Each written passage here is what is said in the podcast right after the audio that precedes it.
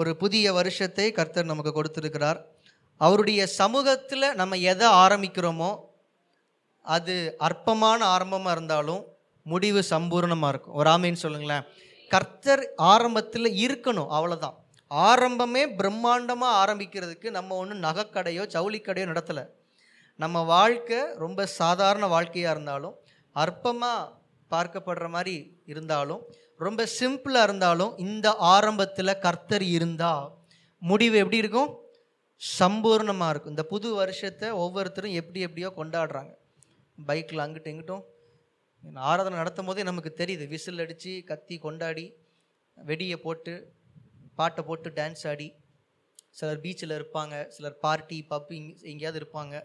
சிலர் வீட்டுக்குள்ளேயே உட்காந்து தூங்குவாங்க. அது ஒரு செலிப்ரேஷன் ஆனால் தேவ சமூகத்தில் தான் ஆரம்பிக்கணும்னு இந்த இடத்துல வந்திருக்கிறீங்க பார்த்தீங்களா இந்த ஆரம்பம் ரொம்ப சிம்பிளாக இருந்தாலும் முடிவு சம்பூர்ணமாக இருக்கும். ஹலலூயா இந்த வருஷத்தில் கர்த்தர் நமக்கு தருகிறதான அந்த வார்த்தையை நம்ம வாசிக்க போகிறோம்.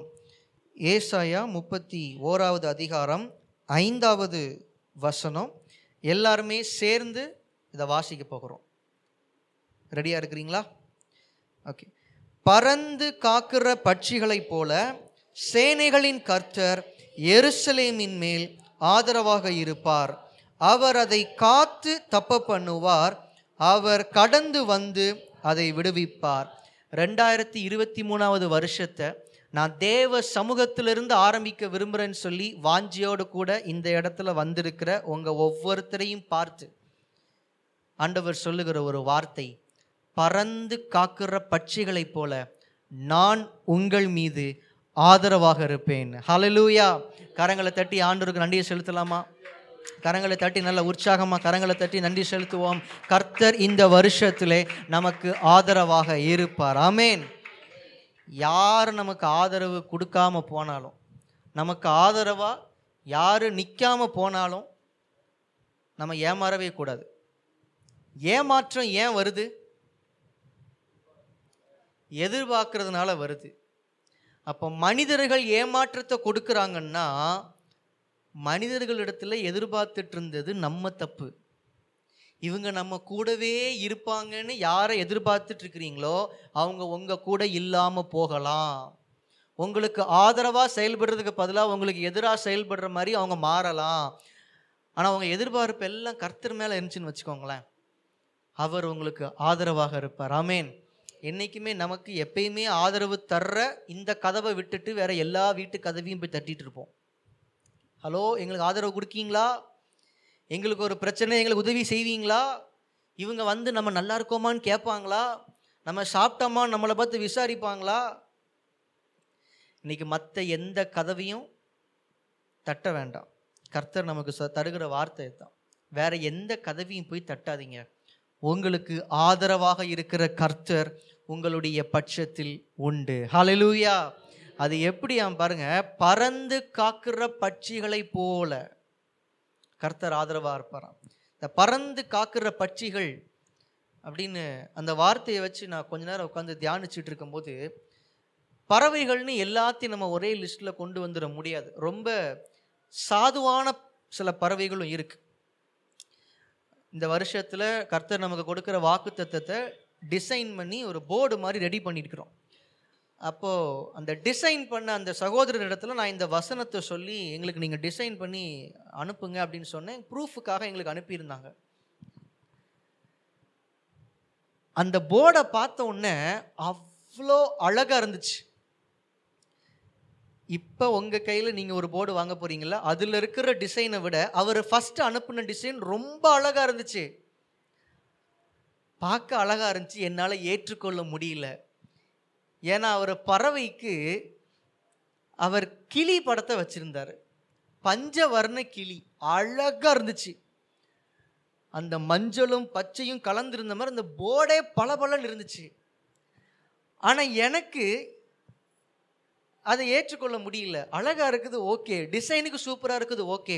ஆனால் பறந்து காக்கிற பட்சிகளை போல கர்த்தர் ஆதரவாக இருக்கிறார் அப்படிங்கிற வசனத்தை பார்க்கும்போது ஆண்டவரை நிறைய பேர் கிளி மரல பார்த்துட்டு இருப்பாங்க. இந்த போர்டை காமிச்சா. அதனால் நான் அவருக்கு சொன்னேன். கிளி அழகாக இருக்குது உங்கள் டிசைனும் அழகாக இருக்குது ஆனால் வசனத்துக்கு கொஞ்சம் மிஸ்மேட்ச் ஆகுது. எனக்கு கழுகுடைய பிக்சர் எனக்கு வேணும் அப்படின்னு சொல்லி நான் கேட்டேன். அப்படியா அப்படின்னு சொல்லிட்டு கழுகு பார்க்க அழகாவாக இருக்கும். கிளி எங்கே இருக்குது கழுகு எங்கே இருக்குது இல்லையா? அவர் கழுகை வச்ச உடனே அந்த முன்னாடி இருந்த அந்த அழகு போன மாதிரி இருந்துச்சு. ஆனால் எனக்குள்ள ஒரு சந்தோஷம் என்னன்னா எங்கள் அப்பா கழுகுடா. எவனாவது கிட்ட வந்துட முடியுமா? எனக்கு ஆதரவாக என் பக்கத்தில் ஒரு கிளியை வச்சுட்டு இருந்தேன்னா என்கிட்ட வர யோசிப்பீங்களா நீங்கள் அதுவே என் கையில் ஒரு கழுகை நான் வச்சிட்டு அப்படின்னா வந்தால் கொத்திருமோ? மேலே பறந்து வந்துடுமோ ரெக்கையை வச்சு நம்மளை அடிச்சிடுமோன்னு பயப்படுவோம். உங்களுக்கு ஆதரவாக கூட இருக்கிறது கிளி போல இருக்கிற ஒரு ஆண்டவர் இல்லை காகம் போல இருக்கிற ஒரு ஆண்டவர் இல்லை சிட்டுக்குருவி போல இருக்கிற ஒரு ஆண்டவர் இல்லை. இந்த வசனத்தினுடைய அர்த்தமே என்னன்னா கழுகை போல பலனுள்ள ஒரு கர்த்தர் உங்களுக்கு ஆதரவாக இருக்கிறார் அமேன் இதை குறித்து நான் வாசிக்கும் போது நான் பார்த்தேன் இந்த கழுகு எவ்வளவு உயரத்தில் பறந்தாலும் அதனுடைய ஒரு பார்வை தன்னுடைய குஞ்சுகள் மேலே இருந்துகிட்டே இருக்குமா? தன்னுடைய குஞ்சுகளுக்கு ஒரு பிரச்சனைன்னா குஞ்சுகளுடைய கண்களுக்கு கழுகு தெரியலனாலும் கழுகு பார்த்துட்டே தான் இருக்குது. பிரச்சனைன்னு ஒன்று வந்துருச்சுன்னா எவ்வளோ உயரத்தில் இருந்தாலும் அந்த கழுகு வேகமாக இறங்கி வருமா? தன்னுடைய குஞ்சுகளுக்கு யாராவது ஆபத்தை கொடுக்குறாங்களா? ஒரு பிரச்சனையை கொடுக்குறாங்களான்னு பார்த்துட்டு அது அங்கேருந்து வேகமாக வருதாம் ஆனால் அந்த கழுகு குஞ்சுடைய கண்களுக்கு அந்த கழுகு தெரியுமோ தெரியாதான்னு தெரியல. நம்முடைய கண்களுக்கு நிறைய நேரத்தில் ஆண்டவர் இருக்கிறாருங்கிற மாதிரியே தெரிய மாட்டேங்கல அதானே இப்போ பிரச்சனையே. ஒரு பிரச்சனைன்னு ஒன்று வரும்போது ஏன் சோகம் வருது? கர்த்தர் மேலே ஏன் விசுவாசம் வர மாட்டேங்கி கர்த்தர் கூட இருக்கிறாருன்னு நீங்களும் சொல்கிறீங்க பாஸ்டர். நானும் ஆமேன்னு சொல்கிறேன் ஆனால் கண்ணு பார்க்க எதுவுமே தெரிய மாட்டேங்குதே. அவர் என்னைய பார்த்துட்டு தான் இருக்கிறாரான்னு தெரியலையே. இல்லை வேற யாருக்கும் உதவி செய்கிறதுல அவர் பிஸியாக இருக்கிறாரான்னு தெரியலையே. இந்த புது வருஷ ஆராதனையில் கர்த்தர் உங்களுக்கு தெளிவாக சொல்கிறாரு உங்கள் கண்ணுக்கு கர்த்தர் இருக்கிற மாதிரி தெரியலனாலும் கர்த்தர் உங்கள் கூட உங்களுக்கு ஆதரவாக இருக்கிறார். ஒரு ஆமைன்னு சொல்லுங்களேன். கர்த்தர் உங்களை பார்த்து கொண்டே இருக்கிறார். அவர் தூரமாக இருக்கிற மாதிரி உங்களுக்கு தோணலாம். அண்டர்லைன் பண்ணணும் இந்த வார்த்தையை. உங்களுக்கு தோணலாம். ஆனால் உங்களுக்கு பிரச்சனைன்னா அவர் சும்மா இருக்க மாட்டார். அவர் இறங்கி வருவார். அதை இந்த வருஷத்தில் நீங்கள் ஒவ்வொருத்தரும் பார்க்க போகிறீங்க ஒரு ஆமைன்னு சொல்லுங்களேன்.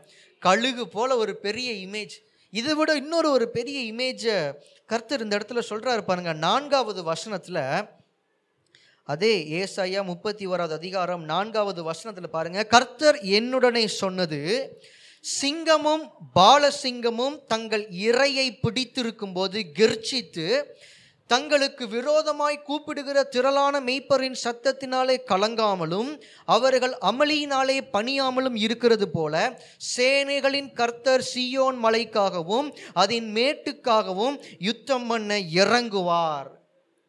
இந்த வசனத்தை வாசிக்கும் போது நான் ஏன் ஒரு எனர்ஜியோட வாசிச்சேன் தெரியுமா?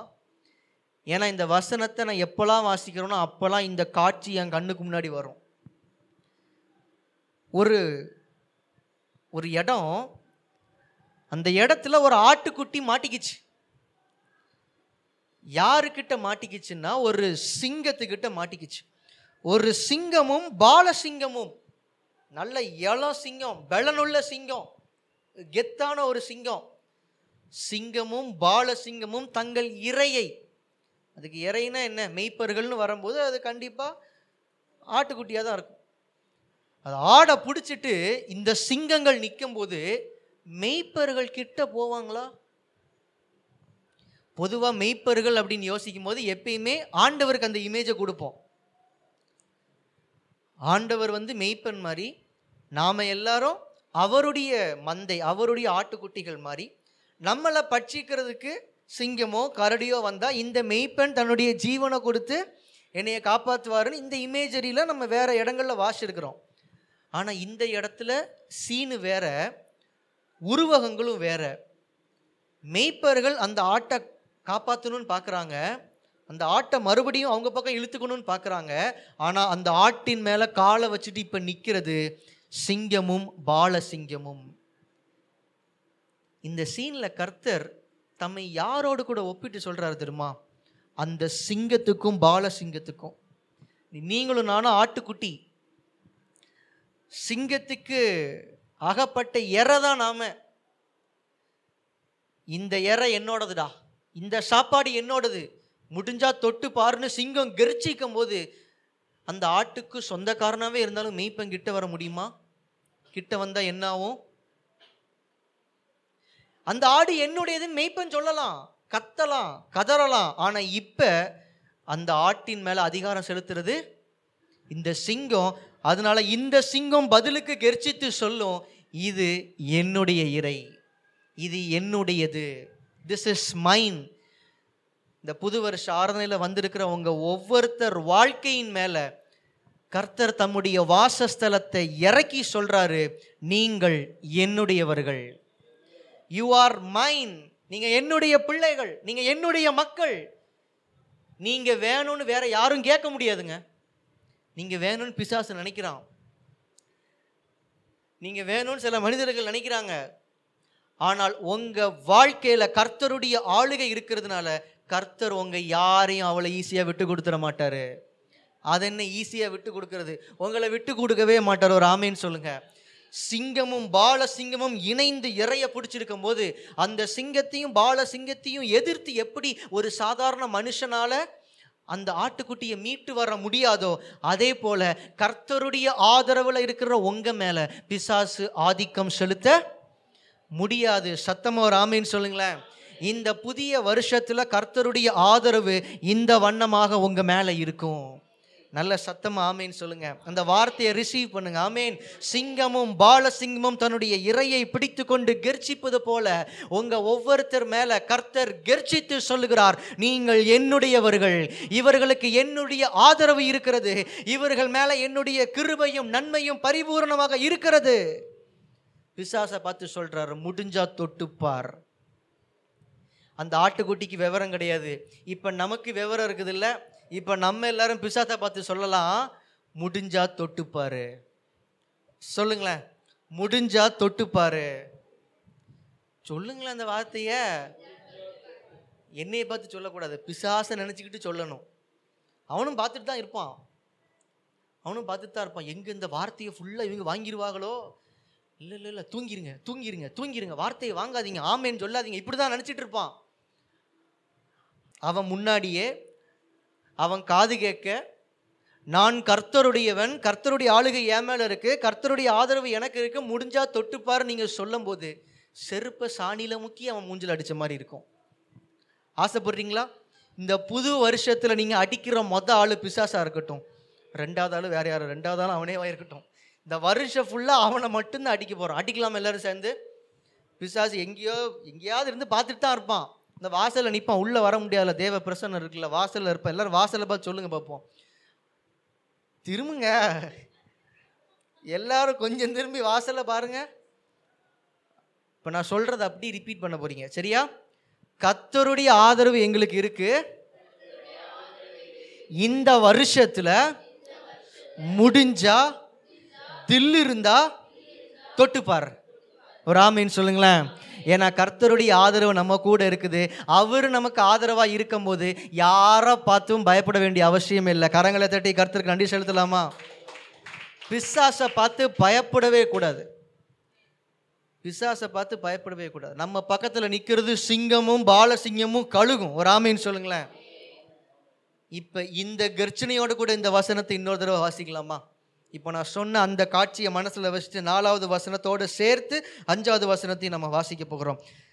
கர்த்தர் என்னுடனே சொன்னது சிங்கமும் பாலசிங்கமும் தங்கள் இரையை பிடித்திருக்கும் போது கெர்ச்சித்து தங்களுக்கு விரோதமாய் கூப்பிடுகிற திரளான மெய்ப்பரின் சத்தத்தினாலே கலங்காமலும் அவர்கள் அமளியினாலே பணியாமலும் இருக்கிறது போல சேனைகளின் கர்த்தர் சீயோன் மலைக்காகவும் அதன் மேட்டுக்காகவும் யுத்தம் பண்ண இறங்குவார். பறந்து காக்கிற பட்சிகளைப் போல சேனைகளின் கர்த்தர் எருசலேமின் மேல் ஆதரவாக இருப்பார். அவர் அதை காத்து தப்ப பண்ணுவார். அவர் கடந்து வந்து அதை விடுவிப்பார். ஆமேன். இதில் இன்னொரு ஒரு வார்த்தையை பாருங்கள் சிங்கமும் பாலசிங்கமும் தங்கள் இரையை பிடித்திருக்கும் போது கெர்ச்சித்து ஒரு வார்த்தையை அண்டர்லைன் பண்ணிக்கோங்க கெர்ச்சித்து அடுத்தது பாருங்க தங்களுக்கு விரோதமாய் கூப்பிடுகிற திரளான மெய்ப்பர். இந்த திரள்ங்கிற வார்த்தையை அண்டர்லைன் பண்ணிக்கோங்க. இந்த வருஷத்துல உங்களுக்கு விரோதமாக திரளான மனிதர்கள் எதிர்த்து வந்தாலும் உங்க பக்கத்தில் இருக்கிறது சிங்கமும் பாலசிங்கமும். எத்தனை திரளான மனிதர்கள் உங்களுக்கு விரோதமாக வந்தாலும் இந்த ஒத்த சிங்கத்தையும் இந்த ஒத்த பால சிங்கத்தையும் எதிர்த்து யாராலையும் ஜெயிக்கவே முடியாது. அவர் களம் இறங்குறாராம் பாருங்க அந்த வசனத்தில். அவர் யுத்தம் பண்ண இறங்குவார். சியோன் மலைங்கிறது அவருடைய பர்வதம் அவருடைய இடம் அவருடைய மக்கள். இன்னைக்கு சியோன்னா நீங்களும் நானும் தான் எருசலேம்னு வாசிக்கும் போது எருசலேமின் மேல் ஆதரவாக இருப்பார்னு ஒன்று அது ஏதோ இஸ்ரவேல் தேசத்துக்கு கர்த்தர் கொடுத்த வார்த்தைன்னு நினைக்கக்கூடாது கர்த்தர் நமக்கு கொடுத்துருக்கிற வார்த்தை. சேனைகளின் கர்த்தர் நமக்கு ஆதரவாக இருப்பார். அவர் பாருங்களேன் அவர் எவ்வளவு திரளான மனிதர்களுடைய எதிர்ப்புகள் அங்கே இருந்தாலும் அவர் கெத்தா களம் இறங்குவாராம். அதில் இன்னொரு ஒரு வார்த்தை பாருங்கள் அவர்கள் அமளியினாலே பணியாமலும் அவர்களுடைய அமளியினாலே பணியாமலும் உங்களுக்கு ஆதரவாக இருக்கிறவரை யாராலையும் அசைக்க முடியாது. மனிதர்களுடைய சில ஆதரவு பாருங்க. சிலரால் அசைச்சிட முடியும். என்ன ஆனாலும் நான் உங்களுக்கு ஆதரவு கொடுக்குறேன். நான் உங்கள் பக்கத்தில் இருக்கிறேன். யார் உங்களை எதிர்த்தாலும் ஏன் சப்போர்ட் உங்களுக்கு தான் சில மனிதர்கள் உங்களுக்கு சொல்லியிருக்கலாம். ஆனால் அந்த மனிதர்களுக்கு சில பிரச்சனைகள் வந்தால் உங்களை விட்டுருவாங்க. நமக்கு ஆதரவு கொடுக்கிற மனிதர்களுக்காக கர்த்தருக்கு ஸ்தோத்திரம் ஆனால் அவங்க யாரையும் நம்ப முடியாது. அவங்களுக்கு வேற ஒரு பிரச்சனை வந்தா எதிர்ப்பு பயங்கரமாக கிளம்புனா நீங்களாச்சு அவங்களாச்சு நான் உள்ளே வரலன்றுவாங்க. ஆனால் கர்த்தருடைய ஆதரவு அப்படி இல்லவே இல்லை. மனிதர்களுடைய ஆதரவுக்கும் கர்த்தருடைய ஆதரவுக்கும் வித்தியாசத்தை பாருங்க. எதிராக யார் வந்து பிரச்சனை பண்ணாலும் ஏன் நான் சப்போர்ட்டாக இருக்கதாண்டா செய்வேன் என்னடா பண்ணுவேன்னு கேட்பார் யாரை பார்த்தும் பயப்பட வேண்டிய அவசியம் கர்த்தருக்கு இல்லை. அவர் சர்வ வல்லமை உள்ள தெய்வம். இந்த இடத்துல சொல்லப்பட்டிருக்கிற இன்னொரு வார்த்தை சேனைகளின் கர்த்தர். உங்களுக்கு ஆதரவாக இருக்கிற ஆண்டவர்னு சொல்லும்போது சிலுவையில் அரை நிர்வாணமாக தொங்குகிற இயேசுவினுடைய காட்சி மாதிரி நினச்சிட்டு இருக்கக்கூடாது சேனைகளின் கருத்தர் உங்களுக்கு ஆதரவாக இருக்கிறார். உங்களை சுற்றிலும் சேனை இருக்குது. இப்போ இந்த இடத்துல உங்களை சுற்றிலும் சேனை இருக்குது. தூதர்கள் சேனை இருக்குது. நீங்கள் வீட்டில் தூங்கும் போது உங்களுக்கு காவல் எக்ஸ் பிரிவு ஒய் பிரிவு இசட் பிரிவுலாம் இருக்குல்ல அதெல்லாம் தாண்டின தூதர்கள் பிரிவு உங்க உங்களுக்கு பாதுகாப்பாக இருக்குது. தூதர்கள் உங்களுக்கு ஆதரவாக இருக்கிறாங்க. இந்த வருஷத்தில் உங்களுக்கு விரோதமாக பெரிய பெரிய மனிதர்கள் இல்லாமல் போகலாம். பெரிய பெரிய மனிதர்கள் உங்களுக்கு அகெயின்ஸ்டாக வரலாம். ஆனால் உங்கள் கூட இருக்கிறவர் எப்படிப்பட்டவர்னு நீங்கள் தெரிஞ்சுக்கோங்க. சில நேரம் சிலருடைய வார்த்தைகள் நான் பார்த்துருக்குறேன். யாருமே இல்லை பிரதர் ஆண்டவர் தான் இருக்கிறாரு. அதை சொல்லும் போதே முகத்தில் ஒரு சலிப்பு ஒரு சோகம். யார் இல்லைனாலும் கர்த்தர் இருக்கிறான்னு ஏன் கம்பீரமாக சொல்ல மாட்டேங்கிறீங்க? அப்போ கர்த்தரை குறித்த புரிதல் இல்லை. ஏதோ உங்கள் புண்ணியத்தில் போயிட்டுருக்கோம் அப்படிமாங்க அப்படிம்பாங்க திரும்ப ஏதோ அவர் கிருபையில். ஏதோன்னு சொல்லும் போதே கொஞ்சத்தை தான் சொல்கிறீங்கன்னு அர்த்தம் இல்லையா? ஏதோ ஏழைக்கு ஏற்ற எள்ளு உருண்டை அப்படிம்பாங்க. ஏதோ கொஞ்சமாக இருக்குது ஏதோ ஒன்றே ஒன்று கண்ணே கண்ணு. அதே மாதிரி அந்த லிஸ்ட்டில் இப்போ கிருபையும் சேர்த்தாச்சு. கிருபையினுடைய மகத்துவத்தை தெரில ஏதோ கிருபையில் வாழ்க்கைலாம் ஓடலைங்க. அவர் கிருபையில் எங்கள் வாழ்க்கை ஓடுது. ஒரு ஆமைன்னு சொல்லுங்களேன். உங்களுக்கு பட்சமாக நிற்கிற ஆண்டவர் யாருன்னு நீங்கள் நல்லா புரிஞ்சு வச்சுக்கணும். உங்களுக்கு பட்சத்தில் இருக்கிறவர் சிலுவையில் அடி வாங்கினதுனால உங்களுக்காக அடி வாங்கிட்டு இருக்க மாட்டார். அது வேற டிபார்ட்மெண்ட்டு அது நம்முடைய தண்டனையை அவர் ஏற்றுக்கொண்டார். சிலுவையில் அவர் அடி வாங்கினதுனால எந்நேரமும் அவர் அடிக்கப்படுகிற ஆட்டுக்குட்டின்னு பார்க்காதீங்க. ஒரு தடவை அடி வாங்கினாரோ அதோட முடிஞ்சுது. அவர் ஆட்டுக்குட்டி மட்டும் இல்லை அவருக்கு சிங்கம்னு இன்னொரு ஒரு முகம் இருக்குது. உங்களுக்கு ஆதரவாக இருக்கிறவர் சிங்க முகத்தோட கூட இருக்கிறாரு. ஒரு ஆமின்னு சொல்லுங்களேன் சத்தமா? கர்த்தர் உங்களுக்கு ஆதரவாக இருப்பார். ஒரு சம்பவத்திலிருந்து கர்த்தருடைய ஆதரவு ஒருவருக்கு இருந்தால் அது எப்படிப்பட்டதாக இருக்கும் அப்படின்னு சொல்லி நான் சுருக்கமாக உங்களுக்கு விலைக்கு காமிக்கணும்னு நான் விரும்புகிறேன் கர்த்தருடைய ஆதரவை அதிகமாக அனுபவித்த ஒரு மனுஷன் அதிகமாக அதை குறித்து பாடின ஒரு மனுஷன் தாவீது. சங்கீதங்களை நீங்கள் பார்க்கும்போது எனக்கு எதிரிட்டு என்னிலும் பலவான்கள் அநேகம் பேர் வந்தாங்க ஆனால் கர்த்தர் எனக்கு ஆதரவாக இருந்தார். என் ஆபத்து நாளில் கர்த்தர் எனக்கு ஆதரவாக இருந்தார். அநேக இடங்களில் கர்த்தர் எனக்கு ஆதரவாக இருக்கிறாருங்கிறத தாவித அறிக்கை பண்ணுறதை நம்மளால் பார்க்க முடியும். தாவிதனுடைய சரித்திரத்தை நீங்கள் எடுத்து பார்த்தீங்கனாலும் அதற்கு எக்ஸாம்பிளாக நிறைய சம்பவங்கள் இருக்குது. அதில் ஒரே ஒரு சம்பவத்தை மட்டும் நான் இன்றைக்கி உங்களுக்கு விலக்கி நான் உங்களை ஆசீர்வதித்து ஜபிக்க போகிறேன். ஒன்று சாம்வேலின் புஸ்தகம். இருபத்தி ஐந்தாவது அதிகாரத்தில் இந்த முழு அதிகாரத்தையும் இப்போ வாசிக்கணும்னா கூட நமக்கு அதிகமான நேரம் ஆகும்.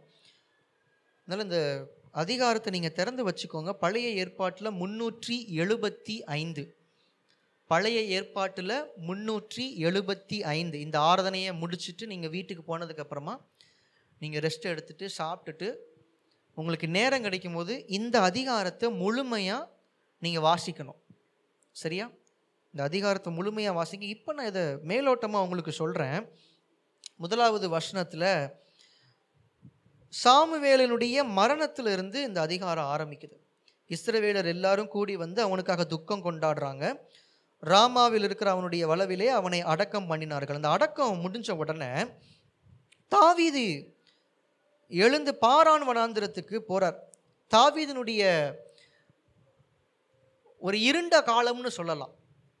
ஏன்னா அவர் ராஜாவாக அபிஷேகம் பண்ணப்பட்டு இருந்தாலும் இன்னும் அந்த அரியணை தாவீதுக்கு கிடைக்கல. காரணம் அவனை சவுல் ஏற விட மாட்டேங்கிறான். சவுல் அவனுக்கு எதிராக நிற்கிறான் ஏன்னா சவுல் தான் இப்பையும் ராஜா. கர்த்தர் ராஜ்யபாரத்தை இன்னொருத்த மேலே மாற்றிட்டாருங்கிறதுனால நான் எதுக்கு விட்டு கொடுக்கணும்? ஜனங்களுக்கு முன்பாக இன்னும் நான் தான் ராஜா. நான் உயிரோடு இருக்கிற வரைக்கும் தாவீதை அரியணையில் ஏற்ற மாட்டேன்னு சவுல் ஒரு ஒரு எதிரி மாதிரி தாவீதுக்கு நிற்கிறார் தாவீதனுடைய உயிருக்கெல்லாம் பிரச்சனை வருது. தாவீது அநேக இடங்களில் போய் மறைஞ்சு ஒளிஞ்சிக்கிறாரு சில இடத்துல உதவி கேட்குறாரு. அதிகமாக வனாந்திரத்தில் தான் அவர் இருக்கிறார்.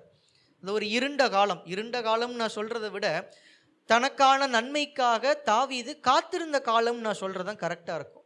தாவீது அநேக நேரங்களில் சோர்ந்து போயிருக்கிறார். அவரும் நம்மளை மாதிரி ஒரு மனுஷன்தான்.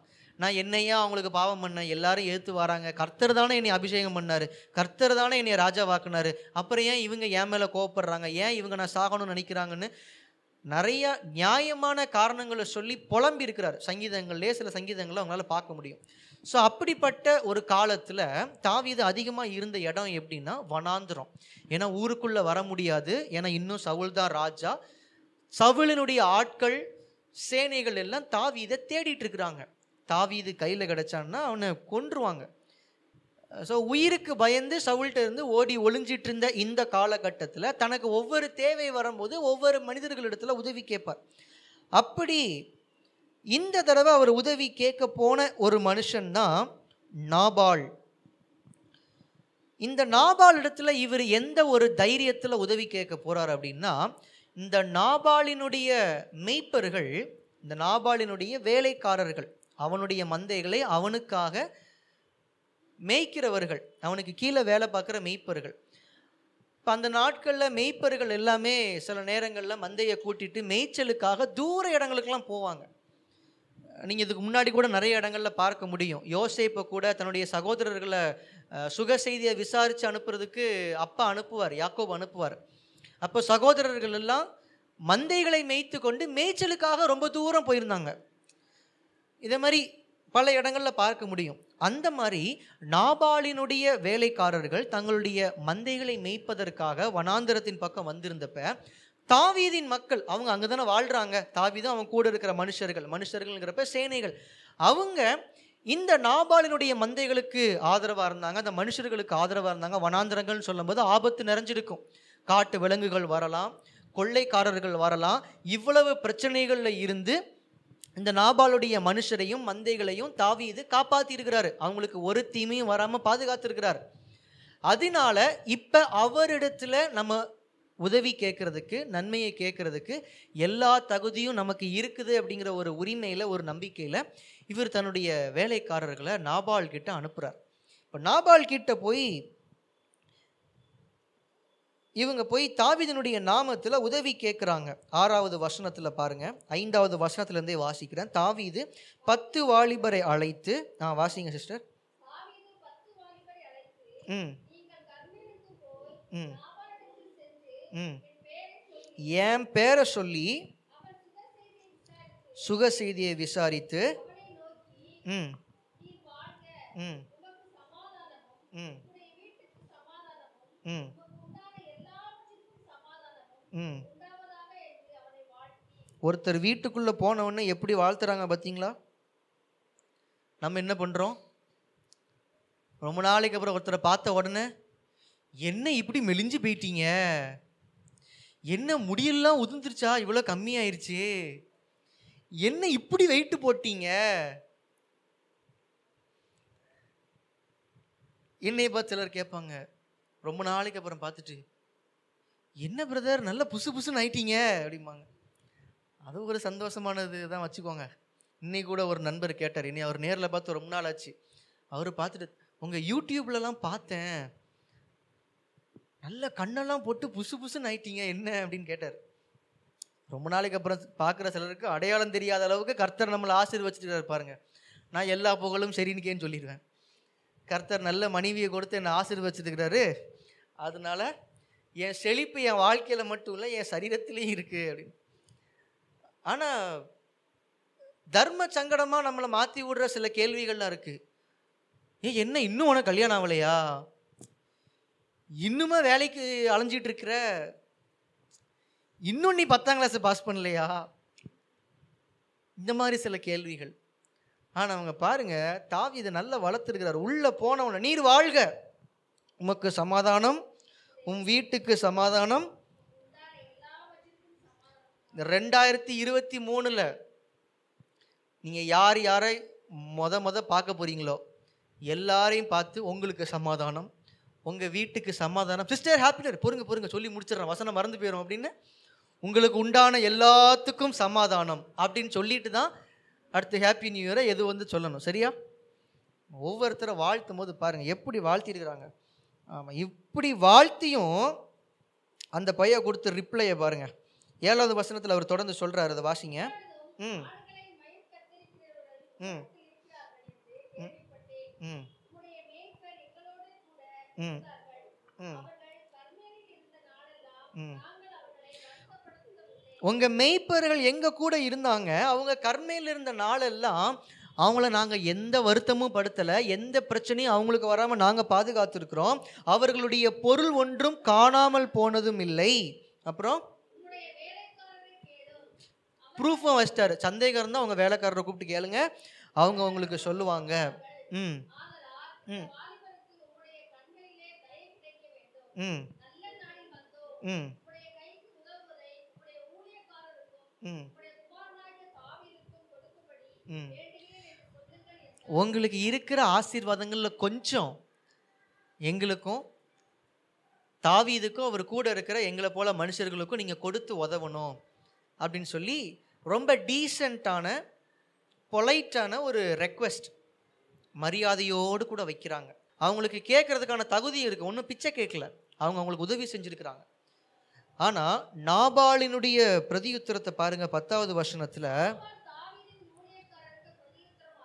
ம். ம்.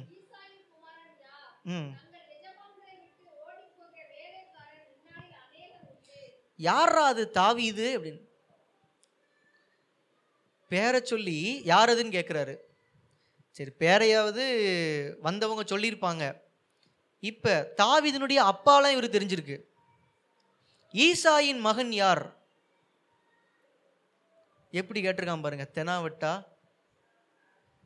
யாரை பற்றி பேசுகிறீங்க எந்த முத்துப்பாண்டி? ஓ அந்த கறிக்கடை வச்சுருந்தார் அந்த முத்துப்பாண்டியா? இல்லைங்க நான் அவரை பற்றி கேள்விப்பட்டதில்லை. எனக்கு அவரை தெரியாதுங்கன்னு சொன்னால் எப்படி இருக்கும்? அவரை பற்றி எல்லா விவரத்தையும் சொல்லி அவர் தானே அவரை பற்றி தானே கேட்குறீங்கன்னு கேட்டுட்டு எனக்கு அவரை தெரியாதுங்க அப்படின்னா? தாவிது யாருன்னே எனக்கு தெரியாது. ஈசாயின் மகன் யாருன்னே தெரியாது. அது முதல்ல இருக்கட்டும்ப்பா ஈசாயின் மகன் தான் தாவிதுன்னு உனக்கு எப்படி தெரியும்? தெனாவட்டா இதில் அவனுடைய பின்னணியும் தெரிஞ்சிருக்கு. தங்களுடைய எஜமான்களை விட்டு ஓடி போகிற வேலைக்காரர்கள் அநேக இருந்த நாட்களில் உண்டு அப்படின்னு. சவுளுக்கு கீழே தாவிது இருந்ததுனால சவுளை எஜமானாகவும் இவனை ஒரு வேலைக்காரனாகவும். இந்த வார்த்தைகளை கேட்கும் போது தாவீதுக்கு எப்படி இருந்திருக்கும் யோசிச்சு பாருங்க. தாவீது மற்றவர்களுக்கு உதவி செஞ்சிருக்கிறான் ஆனால் தாவீதினிடத்திலிருந்து உதவியை வாங்கினவங்க கூட தாவீதுக்கு ஆதரவு கொடுக்க பயப்படுறாங்க. காரணம் சவுல்ங்கிற ஒரு பயங்கரமான ஒரு மனுஷன். சவுல் ஒரு ராஜா. ராஜாவை பகைச்சிட்டு ஒரு வேலைக்காரனுக்கெல்லாம் எங்களால் உதவி செய்ய முடியாது. வனாந்திரத்தில் உங்கள் மெய்ப்பர்கள் அவன் தயவுக்கு கீழே இருந்தாங்களே அப்போ தெரிலையா அவன் வேலைக்காரன்னு? சவுல் கொன்றது ஆயிரம் தாவீது கொன்றது பதினாயிரம்னு இஸ்ரவேல் தேசம் முழுவதும் கொண்டாடுற அளவுக்கு கோலியாத்துங்கிற ஒரு மனுஷனை வீழ்த்தி ஒட்டுமொத்த பெலிஸ்தியர கூட்டத்தையும் தாவீது உங்களுக்காக ஜெயிச்சு கொடுத்தானே.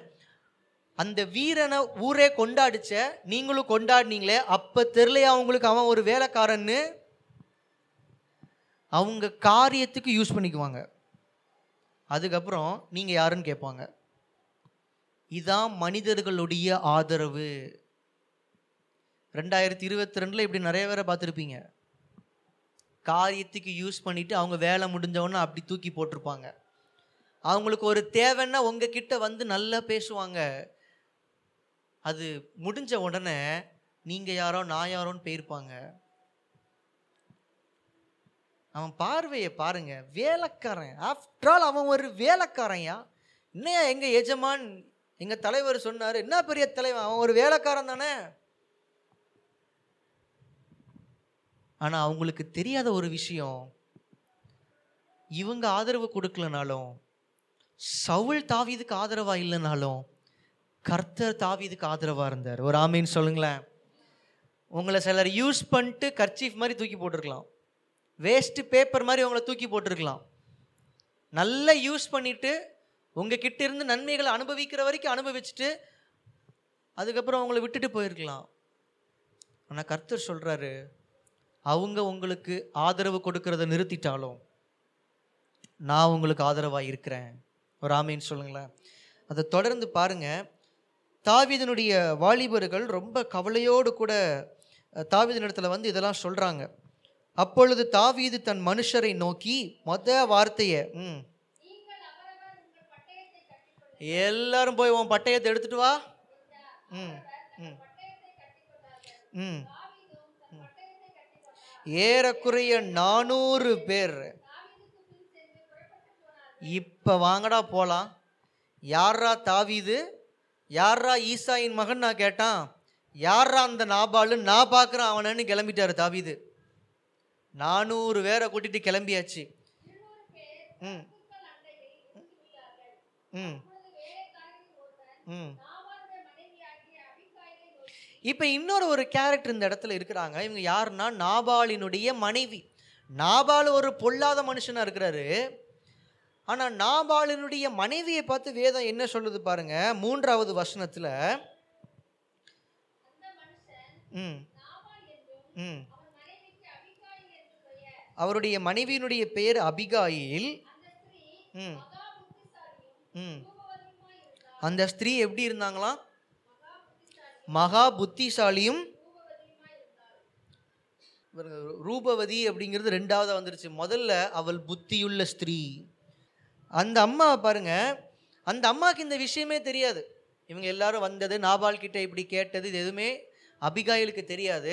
அதுக்கப்புறமா வேலைக்காரங்க போய் அபிகாயில்கிட்ட போய் சொல்கிறாங்க ம். ஆ. ம். ம். அவங்க ரொம்ப ஜென்யூனாக வந்து சமாதானம் சொன்னாங்கம்மா. சுக செய்தியை விசாரிச்சாங்கம்மா. ஆனால் இந்த ஆள் இருக்கார சீறிட்டாருமா அவங்க மேலே? தாவீது எங்களுக்கு எவ்வளவு அனுகூலமாக இருந்தார் தெரியுமா? வனாந்திரத்தில் நாங்கள் ஆடு மேய்ச்சப்ப. எங்க கேட்டுக்கோங்கன்னு கூட சொன்னாங்க. ஆனால் நாபல் எங்கள் பக்கம் திரும்பி கூட பார்க்கல.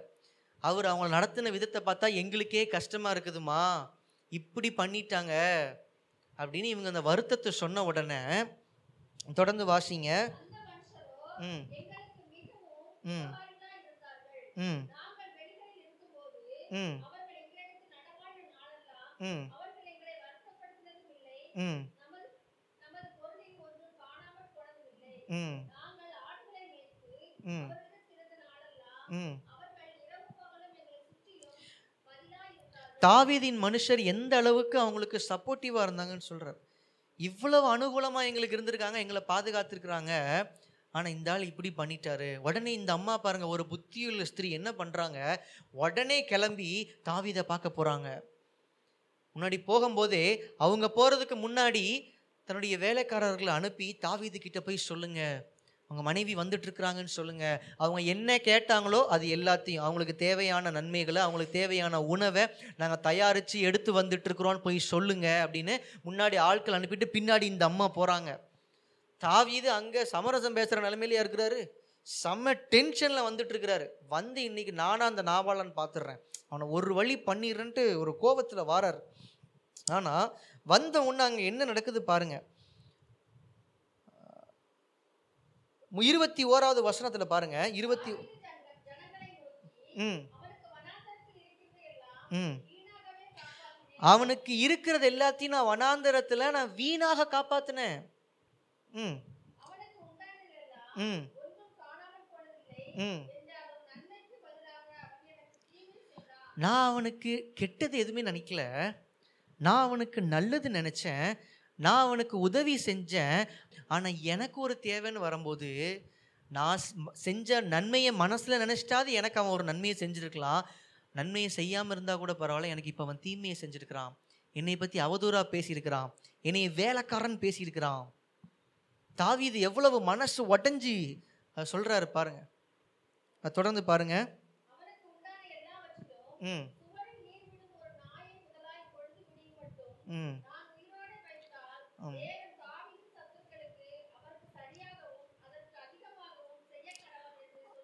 அவன் வீட்டில் இருக்கிற அவனுக்கு சொந்தமான ஒரு மிருகத்தை கூட நான் உயிரோட விட்டு வைக்க மாட்டேன். ஒட்டு மொத்தமாக நான் சங்கரிக்க போகிறேன் தாவிது எவ்வளோ பெரிய ஒரு வீரன்? அவன் கர்த்தருக்காகவே இவ்வளோ வரைக்கும் சண்டை போட்டிருக்கான். இப்போ தனக்கு ஒரு அவமானம்னு ரோஷத்தில் தனக்காக சண்டை போடும்போது எவ்வளோ பண்ணுவான்? அவன் கோபத்தில் கிளம்புறான். இப்போ என்னன்னு நான் பார்த்துடுறேன் இந்த நிலமையில் சில நேரம் அப்படி தான் தோணும். நான் ஆராதனை நேரத்தில் சொன்னேன் இந்த போன வருஷத்தில் நம்ம பட்ட கஷ்டங்கள் இந்த சுமைகள்லாம் போன வருஷத்தில் இறக்கி வச்சிருங்கன்னு காரணம் என்னென்னா உங்களுக்கு மற்றவர்கள் செய்த தீமைக்காக நீங்களே பழி வாங்குகிறதை கர்த்தர் அங்கீகரிக்கிறது இல்லை தாவிது உணர்ச்சி வசப்பட்டு கோவத்தில் அந்த இடத்துல ஒரு முடிவெடுத்து நான் எதிர்த்து போப்புறேன் அவனை இல்லாமல் ஆக்க போகிறேன்னு கிளம்புறாரு. ஆனால் கர்த்தர் அவன் மேலே தயவாக இருந்ததுனால அபிகாயில் அனுப்புகிறாரு அபிகாயில் வந்த உடனே அபிகாயில் சொல்கிற வார்த்தைகள்லாம் பாருங்க நான் எல்லா வசனங்களையும் வாச நேரம் ஆகுது நான் சீக்கிரத்தில் முடிக்கிறேன். இருபத்தி எட்டாவது வசனத்தில் பாருங்கள் அதுக்கு முன்னாடி வந்து இந்த மாதிரிலாம் நடந்தது எனக்கு தெரியாது. நீங்கள் தயவு செய்து எங்கள் குடும்பத்தின் மேலேயோ நாபால் மேலேயோ படையெடுத்து வராதீங்க எங்களுக்கு தீமை செய்யாதீங்க உங்களுக்கு என்ன தேவையோ நான் எல்லாத்தையும் கொண்டு வந்துட்டேன் அப்படின்னு சொல்லிட்டு இருபத்தி எட்டாவது வசனத்திலிருந்து வாசிங்க. மன்னியும். ம். ம். இதெல்லாம் ஏன் அவங்க தாவிதை பார்த்து சொல்கிறாங்கன்னா இவங்க வாழ்த்துறதுனால இதெல்லாம் நடக்கும்னு சொல்லலை. அவங்க ஏன் சொல்கிறாங்கன்னு அடுத்த வசனத்தில் இருக்குது உம்மை துன்பப்படுத்தவும் உம்முடைய பிராணனை வாங்க வகை தேடவும் ஒரு மனுஷன் எழும்பினாலும் என் ஆண்டவனுடைய ஆத்துமா உம்முடைய தேவனாகிய கர்த்தரின் ஆதரவில் இருக்கிற ஜீவனுள்ளோருடைய கட்டிலே ம் அவர் சொல்கிறாரு இந்த அம்மா சொல்கிறாங்க உங்கள் ஆத்துமா கர்த்தருடைய ஆதரவை பெற்றிருக்கிற ஆத்துமாக்களில் ஒரு ஆத்துமா? இன்னும் ரொம்ப சிம்பிளிஃபை பண்ணி சொல்லணும்னா கர்த்தர் உங்களுக்கு ஆதரவாக இருக்கிறாரு. நாபாலு தாவித ஒரு யுத்த வீரன்கிறத மறந்துட்டாரு. அவருக்கு ஞாபகத்தில் இருந்ததெல்லாம் சவுல் தான் ராஜா தாவீது ஒரு வேலைக்காரன். ஆனால் இந்த அபிகாயிலுக்கு தாவீது கர்த்தருடைய யுத்தத்தை நடத்துகிறவர்னு ஞாபகம் இருந்துச்சு. சாதாரண ஒரு மனுஷனால் தேவனுடைய உதவி இல்லாத ஒரு மனுஷனால் தனி மனுஷனாக கோலியாத் மாதிரி ஒரு அரக்கனெல்லாம் வீழ்த்திருக்கவே முடியாது. ஆனால் அப்படி வீழ்த்திருக்கிறாருன்னா கர்த்தருடைய ஆதரவு இந்த மனுஷன் கூட தான் இருக்குது. அது அந்த அம்மா பார்க்குறாங்க கர்த்தர் உங்களுக்கு ஆதரவாக இருக்கிறாருங்கிற உண்மை தெரிஞ்சதுனால தான் இந்த அம்மா சொல்கிறாங்க கர்த்தர் உமக்கு நிலையான வீட்டை கட்டுவார். இந்த ரெண்டாயிரத்தி இருபத்தி மூணாவது வருஷத்தில் கர்த்தர் உங்களுக்கு நல்ல வீட்டை கொடுக்கட்டும். புது வீடை நீங்கள் கட்ட கர்த்தர் உங்களுக்கு பலப்படுத்தட்டும். அமேன் நம்ம வீடுங்கிறப்ப நம்ம கூடியிருக்கிற வீடுன்னு மட்டும் நினச்சிடக்கூடாது நிலையான வீடு அப்படின்னு சொல்லும்போது நீங்கள் செட்டில் ஆவீங்கன்னு ஆண்டவர் சொல்கிறாரு கர்த்தருடைய ஆதரவு யாருக்கு இருக்கோ அவங்க செட்டில்டாக வாழுவாங்க. அப்படின்னு அர்த்தம் என்ன தெரியுமா? அதற்கு ஆப்போசிட்டாக யோசிச்சு பாருங்க. செட்டில் ஆகாதவங்க எப்படி இருப்பாங்க? எப்போ எங்கே இருக்காங்கன்னே தெரியாது. திடீர்னு சுப்பையாபுரம் ரெண்டாவது தெருவில் இருப்பாங்க. திடீர்னு போல்டன்புரம் மொதல் போயிடுவாங்க திடீர்னு தாளமுத்து நகருக்கு போயிடுவாங்க திடீர்னு திருநெல்வேலிக்கு போயிடுவாங்க எங்கே இருப்பாங்கன்னே தெரியாது. மாறி மாறி மாறி மாறி மாறி மாறி மாறி. சாதாரணமாக ஒரு ப்ரைவேட் வேலையில் இருக்கிறவங்க வாழ்க்கை முழுசும் ஒரே கம்பெனியில் வேலை பார்க்குறது இல்லை ஒரு நேரம் இந்த கம்பெனி இன்னொரு நேரம் வேறு கம்பெனி அதுக்கப்புறம் அவங்க என்னை மதிக்க மாட்டேங்காங்கன்னு வேறு கம்பெனி எக்ஸ்பீரியன்ஸ் வாங்கினதுக்கப்புறம் எனக்கு இவ்வளோ எக்ஸ்பீரியன்ஸ்னு பயோடேட்டாவில் கூட்டி போட்டு வேறு கம்பெனி மாறிக்கிட்டே இருப்பாங்க. நிலையா ஒரு இடத்துல இல்லாமல் ஆனால் கர்த்தருடைய ஆதரவு உங்களுக்கு இருக்கிறதுனால இந்த வருஷத்தில் அப்படி இப்படின்னு அங்கிட்டும் இங்கிட்டும் அலைஞ்சிட்டே நீங்கள் இருக்க மாட்டீங்க. கர்த்தர் உங்களை செட்டில் பண்ணுவார். எப்படி செட்டில் பண்ணுவார்னு எனக்கு தெரியாது. ஆனால் ஒன்று மட்டும் தெரியும். அவருடைய ஆதரவு யாருக்கு இருக்கோ அவங்க ஜம்முன்னு செட்டில் ஆவாங்க. ஆசீர்வாதமான இடத்துல செட்டில் ஆவாங்க. நீர் பாய்ச்சலுள்ள தோட்டத்தில் செட்டில் ஆவாங்க. ஒரு ஆமின்னு சொல்லுங்களேன். ஏதேன் தோட்டம் போல இருக்கிற ஒரு இடத்துல கர்த்தர்வங்களை செட்டில் பண்ணுவார். இந்த வருஷத்திலே அது நடக்கும். சத்தமாக ஒரு ஆமின்னு சொல்லி பெற்றுக்கொள்ளுங்கள். ஹலலூயா அடுத்து இந்த அம்மா சொல்கிற ஒரு வார்த்தையை பாருங்க. நீர் உயிரோடு இருக்கும் நாளெல்லாம் உங்களுக்கு ஒரு பொல்லாப்பும் வராது. கர்த்தருடைய ஆதரவை பெற்றிருக்கிற ஒரு மனுஷனுக்கு ரெண்டாயிரத்தி இருபத்தி மூணு இல்லை ரெண்டாயிரத்தி ஐம்பத்தி மூணு வரைக்கும். ரெண்டாயிரத்தி நூற்றி மூணு போனாலும் ஒரு பொல்லாப்பும் வராது. ஒரு ஆமைன்னு சொல்லுங்களேன். விசுவாசிங்கன்னா உங்களுக்கு நடக்கும். விசுவாசிக்கிறவன் தான் பிழைப்பான்னா என்ன அர்த்தம் தெரியுமா? உங்கள் பிழைப்பே உங்கள் உயிரே விசுவாசத்தில் தான் இருக்குது நீங்கள் விசுவாசி ஆமைன்னு சொல்லுங்கள் அது உங்கள் வாழ்க்கையில் நடக்கும். இந்த வருஷத்தில் நடக்கும். இன்றைக்கே நடக்க ஆரம்பிக்கும். ஒரு பொல்லாப்பும் உங்களுக்கு நேரிடாது. வாதை உங்கள் கூடாரத்தை அணுகாது. காரணம் சேனைகளின் கர்த்தர் உங்களுக்கு ஆதரவாக இருக்கிறார். ஹalleluya அடுத்து பாருங்க. உம்முடைய சத்துருக்களுடைய ஆத்துமாக்களோ கவனில் வைத்து எரிந்தார் போல கவனை வச்சு எரியும் போது அது எங்கே போகுதுன்னே தெரியாது. தூரமாக போகும். உங்களுக்கு விரோதமாக யார் யார் எழும்புறாங்களோ இல்லாமல் ஆயிடுவாங்க. ஒரு ஆமின்னு சொல்லுங்களேன். இந்த வருஷத்தில் உங்களுக்கு விரோதமாக எழும்புகிற மனிதர்கள் உங்கள் வாழ்க்கையிலே இருக்க மாட்டாங்க அவங்க எங்கேயாவது போயிடுவாங்க தூரம் எரிஞ்சிடுவாருன்னா எங் கண்ணுக்கு தெரியாது. உங்கள் வாழ்க்கையில் இருந்து உங்களை குத்திக்கிட்டே இருந்து உங்களை காயப்படுத்திட்டே இருந்து அது எல்லாமே இந்த ரெண்டாயிரத்தி இருபத்தி ரெண்டோட முடிஞ்சுது. இந்த ரெண்டாயிரத்தி இருபத்தி மூணில் ஒரு புதிய துவக்கம் உங்களை குத்துறவங்க குடையிறவங்களாம் இருக்க மாட்டாங்க. விசுவாசிங்கன்னு ஆமின்னு சொல்லுங்க.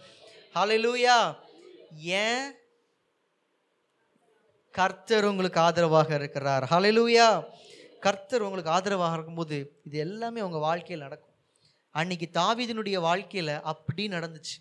இந்த அம்மா வந்து மன்னிப்பு கேட்டு இந்த வாழ்த்துக்களை சொல்லி கர்த்தர் உங்களுக்கு ஆதரவாக இருக்கிறாராமேன்னு சொல்லி தாவீதுக்கே அதை ஞாபகப்படுத்தினதுக்கு அப்புறம் தான் தாவீது கூலாகிறாரு. நீ புத்தியுள்ள ஸ்திரீமா? நீ வந்து கூல் பண்ணிட்ட. கர்த்தர் ஒரு பொல்லாப்பு செய்ய இருந்த என்னுடைய கரத்தை இன்னைக்கு காப்பாத்திருக்கிறாரு? நீ நல்லா இருமா போன்னு அனுப்பிவிட்டாரு. தாவீதும் திரும்பி வந்துட்டாரு. அங்கே போனால் நாபால் குடித்து வெறித்து இருக்கிறான் முப்பத்தி ஆறாவது வசனத்தில் பாருங்க அபிகாயில் நாபால் இடத்தில் வந்தபோது இதோ ராஜ விருந்துக்கு ஒப்பான விருந்து. உங்களை காயப்படுத்தினவன் பங்களால இருக்கலாம். உங்களை குத்தி காட்டுறவங்க நீங்கள் இல்லாமல் போகணும்னு நினைக்கிறவங்க உங்களுக்கு எதிராக நிற்கிறவங்க நல்லா வாழ்ந்திருக்கிற மாதிரி தெரியலாம். ஆனால் முடிவு சம்பூர்ணமாக இருக்காது. ஆனால் உங்களுடைய ஆரம்பமும் இந்த காலமும் அற்பமாக இருந்தாலும் ரொம்ப சிம்பிளாக இருந்தாலும் உங்களுக்கு பரிபூர்ணமான முடிவு உண்டு. தாவிதனுடைய முடிவு உங்களுக்கு தெரியும். அவன் வாழ்க்கை ஃபுல்லாக ஓடிட்டே இல்லை. இந்த அம்மா சொன்னாங்க நீங்கள் அப்படி அங்கிட்டும் இங்கிட்டும் ஒளிவு மறைவுகளை தேடி நீங்கள் ஓட வேண்டாம் ஐயா. உங்களுக்கு நிலையான வீட்டை தருவார் நீங்கள் செட்டில் ஆவீங்கன்னு. கர்த்தர் ஆதரவாக இருந்ததுனால அந்த வார்த்தை நிறைவேறுது. அரியணையில் போய் உட்காந்து செட்டில் ஆகுறாரு. இது சாகுற வரைக்கும் அவர் தான் ராஜா. ஹிஸ் லைஃப் வாஸ் செட்டில்டு காரணம் கர்த்தர் அவனுக்கு ஆதரவாக இருந்தார். அப்போ நாபாலுடைய பார்வைக்கு தாவித அற்பமாக இருந்தான். ஆனால் அவன் வாழ்க்கை அப்படியே போகலை. முடிவு சம்பூர்ணமாக இருந்துச்சு. ஆனால் அவன் அற்பமாக பார்த்த நாபாலுடைய முடிவு எப்படி இருந்துச்சு தெரியுமா? இந்த வசனத்தில் பாருங்கள் ராஜ விருந்துக்கு ஒப்பான விருந்து அவன் வீட்டிலே இருந்தது. அவன் இருதயம் கழித்திருந்தது அவன் மிகவும் வெறித்தும் இருந்தான். ஆகையால் பொழுது விடியும் மட்டும் சிறிய காரியமானாலும் பெரிய காரியமானாலும் ஒன்றையும் அவனுக்கு அறிவிக்கவில்லை. பொழுது விடிந்து நாபாலின் வெறித்தெளிந்த பின்பு அவன் மனைவி இந்த வர்த்தமானங்களை எல்லாம் அவனுக்கு அறிவித்தாள். அப்பொழுது அவன் இருதயம் அவனுக்குள் ஃபஸ்ட்டு டெத்து இருதயத்தில். தேவனுடைய மனுஷனை காயப்படுத்தி இருக்கிறேன் தேவனுடைய பிள்ளைக்கு எதிராக நான் நின்றுருக்கிறேன். அவங்க உள்ளம் ஒட்டையும் அவங்க உள்ளத்தில் செத்து போயிடுவாங்க அவங்க உள்ளத்தில் இருக்கிற சமாதானம் சுத்தமாக இல்லாமல் போகும். தேவனுடைய பிள்ளையை வேதனைப்படுத்திட்டு ஒரு மனுஷன் சந்தோஷமாக சமாதானமாக வாழ்ந்துடவே முடியாது. இந்த ரெண்டாயிரத்தி இருபத்தி மூணில் கர்த்தர் உங்களுக்கு ஆதரவாக இருக்கிறதுனால உங்களுக்கு ஆதரவு கொடுக்க தவறுகிறவர்களை குறித்து கவலைப்படாதீங்க. அவங்க இருதயத்தில் ஒரு நாள் உணருவாங்க. ஒரு நாள் குத்தப்படுவாங்க. அவங்க செஞ்ச தவறு அவங்க உணர்ந்து பார்ப்பாங்க. ஆனால் அது வரைக்கும் அந்த சுமையை நாம் சுமக்க வேண்டிய அவசியம் இல்லை. அவர்களுடைய முடிவை கர்த்தர் பார்த்து கொள்வார். அடுத்து பாருங்க.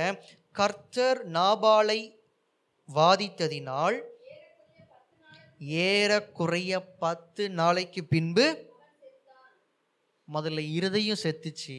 அப்புறம் அவனே செத்துட்டான். ஜஸ்ட் டென் டேஸ் கர்த்தர் உங்களுக்கு ஆதரவாக இருக்கிறாரு. உங்கள் பிரச்சனை எல்லாம் பத்து நாள் தான். ஒரு ஆமின்னு சொல்லுங்களேன். அதை லிட்ரலாகவும் நம்ம விசுவாசி எடுத்துக்கலாம். விசுவாசிக்கிறீங்கன்னு நடக்கும். ஜனவரி மாதம் பத்தாம் தேதிக்குள்ளே உங்களுடைய கண்கள் ஒரு மிகப்பெரிய தேவனுடைய மகிமையை பார்க்க போகிறது. ஒரு ஆமின்னு சொல்லுங்கள் விசுவாசிங்கன்னா நடக்கும். கொஞ்சம் விசுவாசிங்கன்னா கொஞ்சமாக நடக்கும். ரொம்ப விசுவாசிங்கன்னா நிறைய நடக்கும். எத்தனை பேர் விசுவாசிக்கிறீங்க? இன்னைக்கு உங்கள் கண்ணு பார்க்க உங்கள் வீட்டில் இருக்கிற பிரச்சனை உங்கள் குடும்பத்தில் இருக்கிற பிரச்சனை உங்கள் வாழ்க்கையில் இருக்கிற பிரச்சனை இது எல்லாம் இன்னும் எண்ணி பத்து நாளுக்குள்ள இல்லாமலே போக போகுது. காரணம் கர்த்தர் உங்களுடைய ஆதரவாக உங்களோடு கூட இருக்கிறார். கரங்களை தட்டி கர்த்தருக்கு நான் மகிமையை செலுத்துவோமா? நல்ல சந்தோஷமாக கரங்களை தட்டி இன்னும் பத்து நாளில் உங்கள் பிரச்சனை இல்லாமல் போக போகுது. அவர் உங்களுக்கு ஆதரவாக இருக்கும்போது இது எல்லாமே ஜஸ்ட் லைக் தட் நடக்கும். எல்லாம் அந்த சொடக்கு போகிற நேரத்தில் நடக்கும். அவரால் செய்ய முடியும். அன்னைக்கு பத்து நாளில் செஞ்சார்னா இன்னைக்கு பத்து நிமிஷத்தில் கூட செய்வதற்கு கர்த்தர் வல்லவர். விசுவாசிப்பதற்கு நாம ஆயத்தமாக இருக்கிறோமா? அவருடைய ஆதரவை எதிர்பார்த்து நம்முடைய கண்கள் அவர் பக்கமாக திருப்ப நம்ம ஆயத்தமாக இருக்கிறோமா? ஏசையா முப்பத்தி ஒன்று அஞ்சில் அதை சொல்லும்போது ஏசாயா இன்னொரு ஒரு வார்த்தையும் சேர்த்தையும் சொல்கிறார் அந்த வார்த்தையை நான் சொல்லி முடிக்கிறேன். ஏசாயா முப்பத்தி ஓராவது அதிகாரம். நான்காவது ஐந்தாவது வசனங்களை நம்ம ஏற்கனவே தியானிச்சோம். இப்போ கொஞ்சம் முதலாவது வசனத்தை பாருங்க.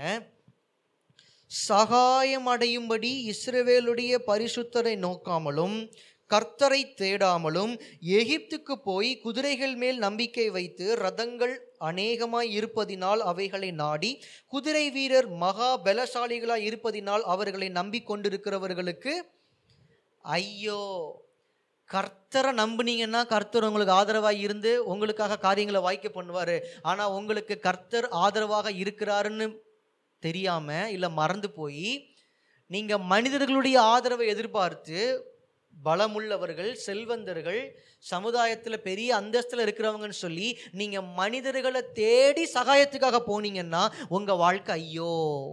மூன்றாவது வசனத்தில் பாருங்கள் எகிப்தியர் தெய்வம் அல்ல. ஏன் எகிப்தியர்கிற வார்த்தை இந்த இடத்துல மென்ஷன் பண்ணியிருக்கிறாங்கன்னா அன்னைக்கு இருந்த நிலைமையில் உலக நாடுகள்லேயே ரொம்ப வல்லரசான ஒரு நாடுன்னா எகிப்து தான். உனக்கு உதவி வேணும்னு நீ எகிப்துக்கிட்டே போய் நின்னாலும் உன் வாழ்க்கை ஐயோ. ஆனால் உனக்கு உதவி வேணும்னு உனக்கு கிடைக்க வேண்டிய சகாயத்துக்காக சேனைகளின் கர்த்தருடைய ஆதரவை எதிர்பார்த்து நீ இங்கே வந்தன்னா உன் வாழ்க்கை செழிப்பாக இருக்கும். எகிப்தியர் தெய்வம் அல்ல மனுஷர் தானே. அவர்களுடைய குதிரைகள் ஆவி அல்ல மாம்சந்தானே கர்த்தர் தம்முடைய கரத்தை நீட்டுவார். அப்பொழுது சகாயம் செய்கிறவனும் இடறி சகாயம் பெறுகிறவனும் விழுந்து அனைவரும் ஏகமாய் அழிந்து போவார்கள். இந்த புது வருஷத்தில் ஒரு முடிவெடுங்க.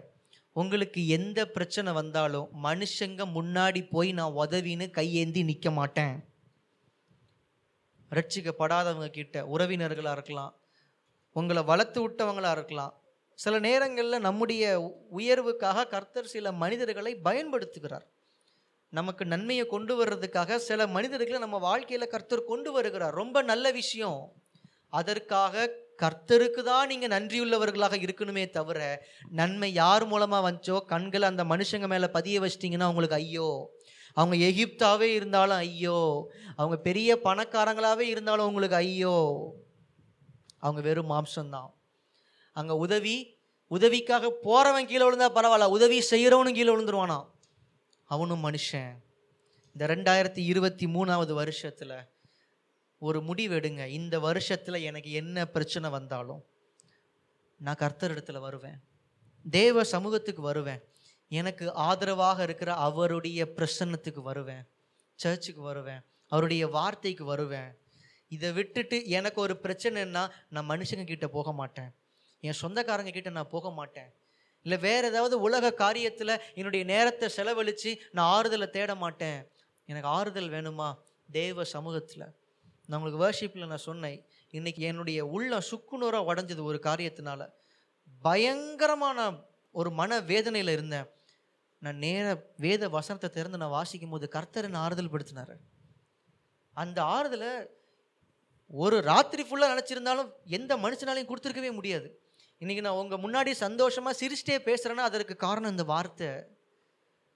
நான் அதை யோசித்தேன் நான் எப்படி இன்னைக்கு என் என் குடும்பம் முன்னாடி என் மக்கள் முன்னாடி நான் எப்படி நிற்க போகிறேன்னு நான் யோசித்தேன் எனக்கு அவ்வளவு வேதனை என்னுடைய மனசில். கர்த்தருடைய வசனம் எல்லாத்தையும் தூக்கி போட வச்சிருச்சு. உங்கள் பிரச்சனையை காரணம் காமிச்சு நீங்கள் இந்த வார்த்தையை மறந்தீங்கன்னா ஒரே பிரச்சனையாக இருக்குது மனசில் நிம்மதியே இல்லை அப்புறமா பைபிள் வாசிப்போன்னு அர்த்தம் இல்லை. பிரச்சனையில் தான் நமக்கு தேவ வார்த்தை தேவை.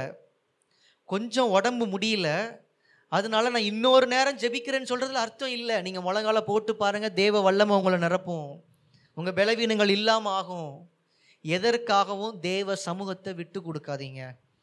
இன்னொரு ஒரு வேண்டுகோள் இந்த வருஷத்தில் ஒரு நாள் கூட ஆலய கூடுகைகளை நீங்கள் மிஸ் பண்ணாதீங்க. நம்ம ஒரே குடும்பமாக இன்னைக்கு தேவ சமூகத்தில் நம்ம வந்திருக்கிறோம். வருஷத்தில் எல்லா தடவையும் இதே மாதிரி நம்ம கூடி வரணும். இந்த வருஷத்தில் என்னென்ன சூழ்நிலையை நம்ம சந்திக்க போகிறோம் நம்ம நமக்கு தெரியாது. ஆனால் ஒன்று மட்டும் நிரந்தரம். இந்த இடத்துல வந்து ஆறுதல் உண்டு. இந்த இடத்துல உங்களுக்கு ஆதரவு உண்டு. வேற எங்கே நீங்கள் போனாலும் ஒரு நாள் கதவை திறப்பாங்க ரெண்டு நாள் கதவை திறப்பாங்க மூணு நாள் கதவை பூட்டிடுவாங்க இங்கே என்றைக்குமே கதவு திறந்து வைக்கப்பட்டிருக்கிறது. தேவனுடைய தூதர்கள் இந்த இடத்துல உலாவி கொண்டிருக்கிறாங்க. இந்த இடத்துல அதிகமான கிருபையும் தேவ பிரசன்னமும் இருக்குது எப்போனாலும் இங்கே வாங்க. உடம்பு முடியலையா? வந்துடுங்க இங்கே. அவர் உங்களுக்கு ஆதரவாக இருந்து உங்களை குணப்படுத்துவார்.